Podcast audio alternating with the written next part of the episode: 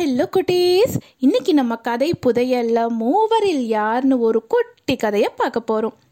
ஒரு ஊரில் ஒரு வியாபாரி இருந்தார். அவர் நிறையா வியாபாரம் செய்கிறதுனால அவருடைய பழந்தோட்டத்தை சரியாக அவரால் கண்காணிக்க முடியல.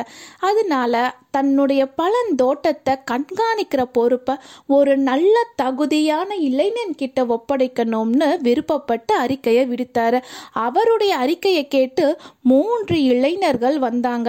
மூணு பேர் வந்திருக்காங்களே, இவங்களை யாரை நாம் தேர்ந்தெடுக்கிறது? சரி, இவங்களுக்குள்ளார ஒரு போட்டி வைக்கலான்னு மனசுக்குள்ளாரையே நினச்சிக்கிட்டாரு. மூணு பேருமே அவங்கள பற்றி தனித்தனியாக அந்த முதலாளி அந்த வியாபாரிக்கிட்ட அறிமுகம் செஞ்சுக்கிட்டாங்க. அந்த வியாபாரி என்ன செஞ்சாருன்னா, மூணு பேர்கிட்டையும் மூன்று குடங்களை கொடுத்து தனித்தனியாக மூன்று வழிகளை சொன்னார்.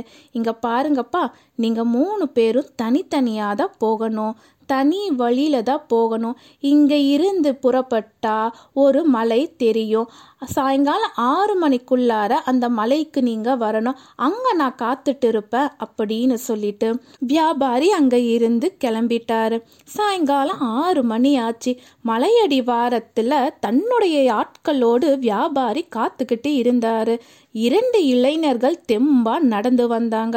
மூன்றாவதாக வந்த இளைஞர் களைத்து தளர்ந்து போய் நடந்து வந்தாரு. முதல் இளைஞரோட குடத்தை திறந்து பார்த்தாரு வியாபாரி. என்னப்பா, பாலோட அளவு குறைஞ்சிருக்கே அப்படின்னு கேட்டாரு. நீங்க திறந்து பார்ப்பீங்க, அளந்து பார்ப்பீங்கன்னு நான் நினைக்கல, அதனால பசிக்காக கொஞ்சம் பாலை குடிச்சிட்டேன் அப்படின்னு அவன் சொன்னான்.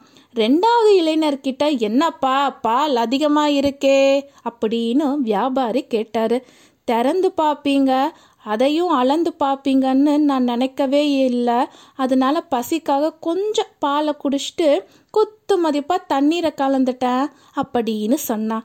மூன்றாவதாக எடுத்துட்டு வந்த குடத்தை வியாபாரி திறந்து பார்த்தாரு.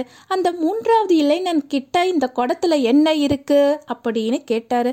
தெரியாதுங்க ஐயா, நீங்க கொடுத்ததை சேதம் இல்லாமலும் பத்திரமா கொண்டுட்டு வந்து சேர்க்கணும்னு நினைச்சேன் அப்படின்னு அவன் பதில் சொன்னான். அந்த வியாபாரிக்கு ரொம்ப சந்தோஷமா இருந்துச்சு. அவனுடைய நேர்மையை பாராட்டி தகுந்த பரிசை கொடுத்தாரு. அது மட்டும் இல்லை, பழந்தோட்ட பொறுப்ப அந்த மூன்றாவது இளைஞன் கக்கனுக்கு கொடுத்தாரு. ஒருத்தர் கிட்ட நேர்மை இருந்தால் வெற்றி அவங்க கிட்ட வந்து சேருங்கிறத இந்த கதை மூலிமா நாம் தெரிஞ்சுக்கிட்டோம்.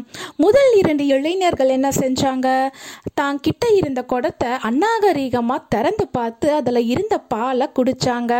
ஆனால் மூன்றாவதாக வந்த இளைஞர் தன்னுடைய கடமைக்கு கட்டுப்பட்டு நேர்மையாக அந்த குடத்தை முதலாளிக்கிட்ட அந்த வியாபாரிக்கிட்ட ஒப்படைச்சாரு.